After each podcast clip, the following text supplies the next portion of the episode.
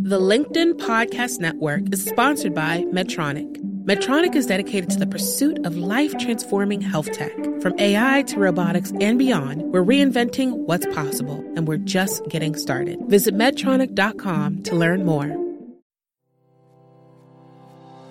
Hello and welcome to our sparring session. In our sparring sessions, we invite our guests to showcase their skills in a realistic scenario. In these sessions, don't look at what I do, look at what our guest does, and learn from their style. In some sessions, I'm pretty easy to deal with, but usually my goal in these conversations is to become the embodiment of your worst nightmare. Someone who's unnaturally persistent, unnecessarily difficult, and at times a little bit socially awkward. I want these conversations to be more difficult than it would be in real life, so when you encounter these types of situations, you'll know exactly how to handle it. We do the exact same things in our trainings and in our one on one coaching sessions with clients. I strongly recommend listening to the accompanying episode with our guest before listening to the sparring session. That'll give you a little bit more context and help you to develop a better understanding for the scenario. So, without further ado, let's jump into this sparring session. This sparring session is unlike any other session we've done before on the show.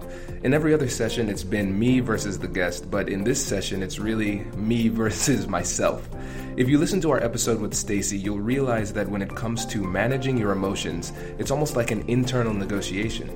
In this sparring session, I'm playing the role of somebody who's in the middle of a difficult conversation, who's struggling with frustration and anger.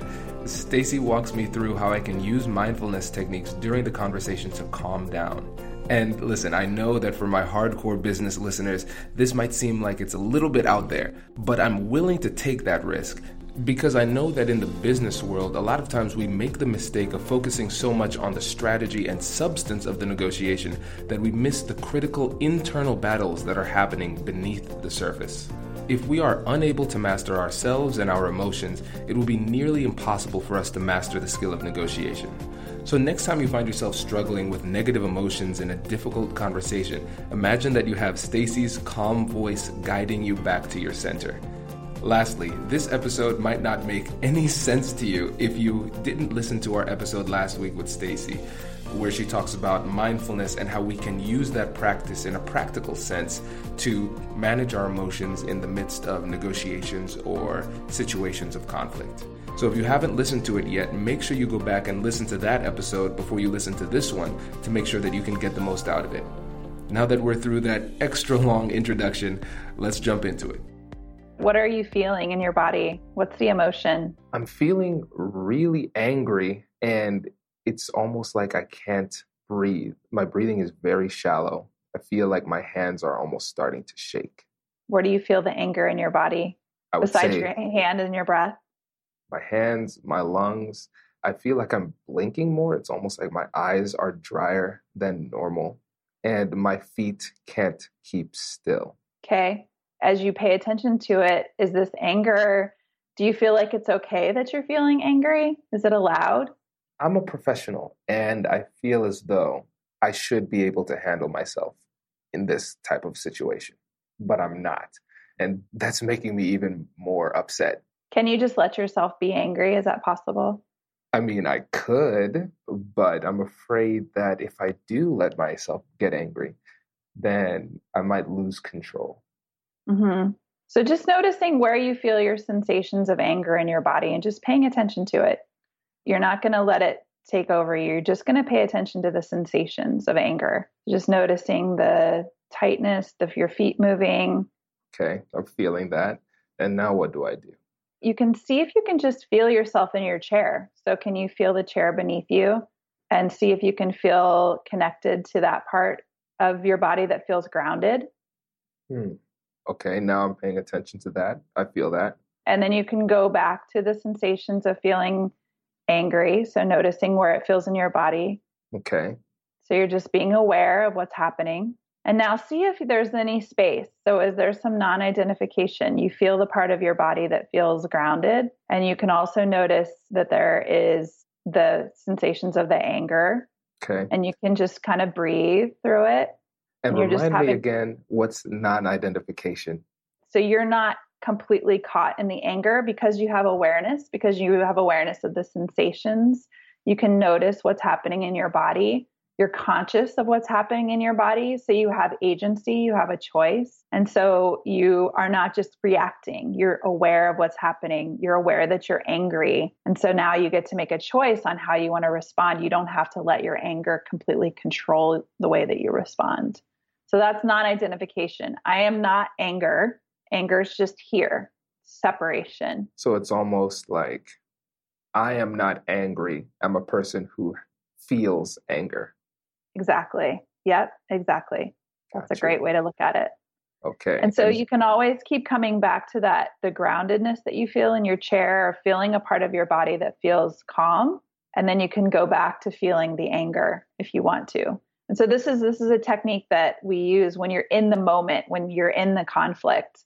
So the rain technique is good when you're just kind of maybe meditating or you know it's a separate moment. But when you're in the conflict, it's good to have a touchstone where you can go back to that feels grounded and safe and sort of at ease.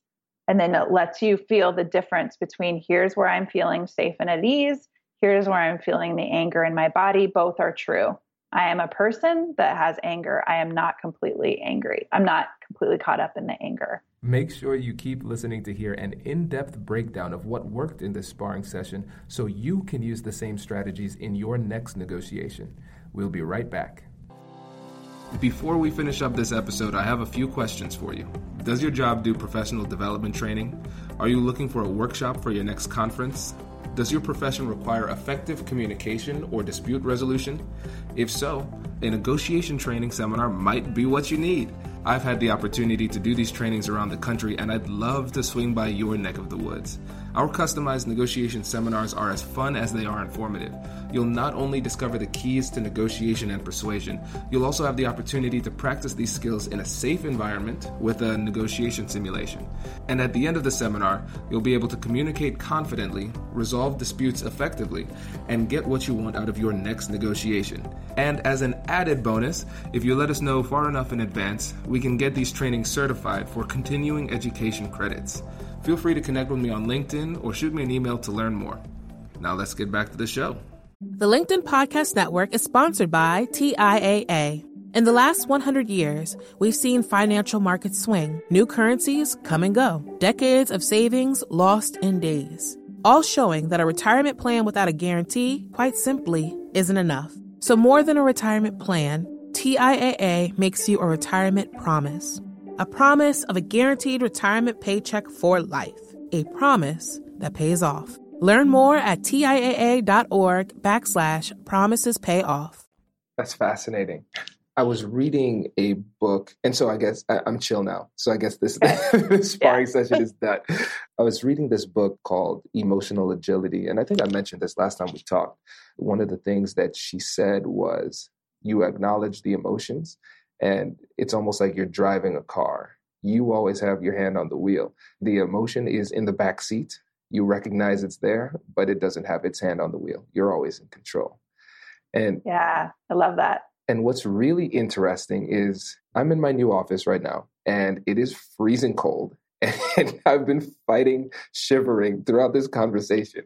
And what's interesting is as you led me through this exercise, and I started to pay more attention to other things that I was feeling, like feeling grounded in the chair and everything, I started to shiver less. It's like Interesting. it started to calm me in other ways. There's another book called The Charisma Myth. And one of the things that she suggested in that book was to pay attention to your toes, feeling your toes in your shoes and again, those types of um, exercises that take your mind on and focus them onto physical sensations other than what you are feeling emotionally is a good way to bring you back and take control cognitively during these conversations. Absolutely. And it, and it's different for everybody that touchstone. So for some people, like feeling their hands or feeling like you said your feet. I didn't guide you towards your feet because you were saying that your feet were feeling really agitated, but yeah. the feet is usually a good place to go when you can just feel your feet on the floor, feeling your toes inside of your shoes.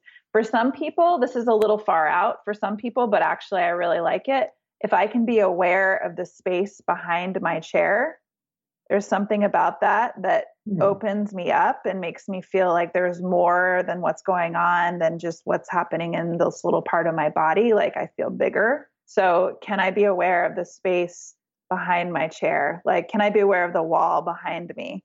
Like, you can't see it, but you can be aware that it's back there and it kind of opens you up a little bit and so that you're not so clinged around your emotions. So, that can be really helpful in kind of opening things up for you. That's interesting. And, and that's almost like um, giving you more perspective. Yeah. yeah. Yeah, absolutely. What do you think about controlling or trying to control your breathing during difficult conversations? You know, that's a toss up for some people. Focusing on the breath when you're having a difficult conversation can be really grounding, it can be really helpful. For some people, it can make them feel more anxious. Even with meditation, so I teach meditation as well, the research shows that for around 30% of people, actually paying attention to the breath during meditation isn't calming, like it actually creates more anxiety. For most people, I think it is calming, but I think for some people, focusing on a body part that feels at ease is better. So it's different for everybody. And I would just really recommend playing around with it and seeing what works for you. That's fascinating. And, and I think that's really speaks to the different approaches you can have in negotiation as well. That's why in this podcast, we don't just focus on one right way. I'm using air quotes for those of you who can't see me, one right way to do things because it, it's a feel thing. Some things will feel better than others. Some techniques will jive with your personality and some won't.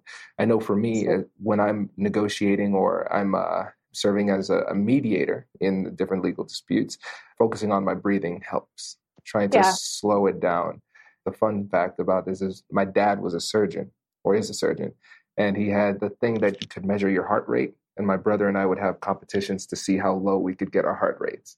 Oh, and so, so I'm used to because I since I used to do that as a game, sitting there in a conversation and doing that feels more natural than I think it would for most people, but it works. Yeah, well, and especially if you're someone who wants to practice doing that in a moment that's not stressful, like I would really recommend practicing the rain practice, doing what you're talking about, practicing breathing, noticing your body, all these mindfulness practices. It's really good to do them when you're not in a stressful situation because when you're in the midst of a stressful situation is not the time to try to establish this technique because it's really difficult because you're going to be hijacked.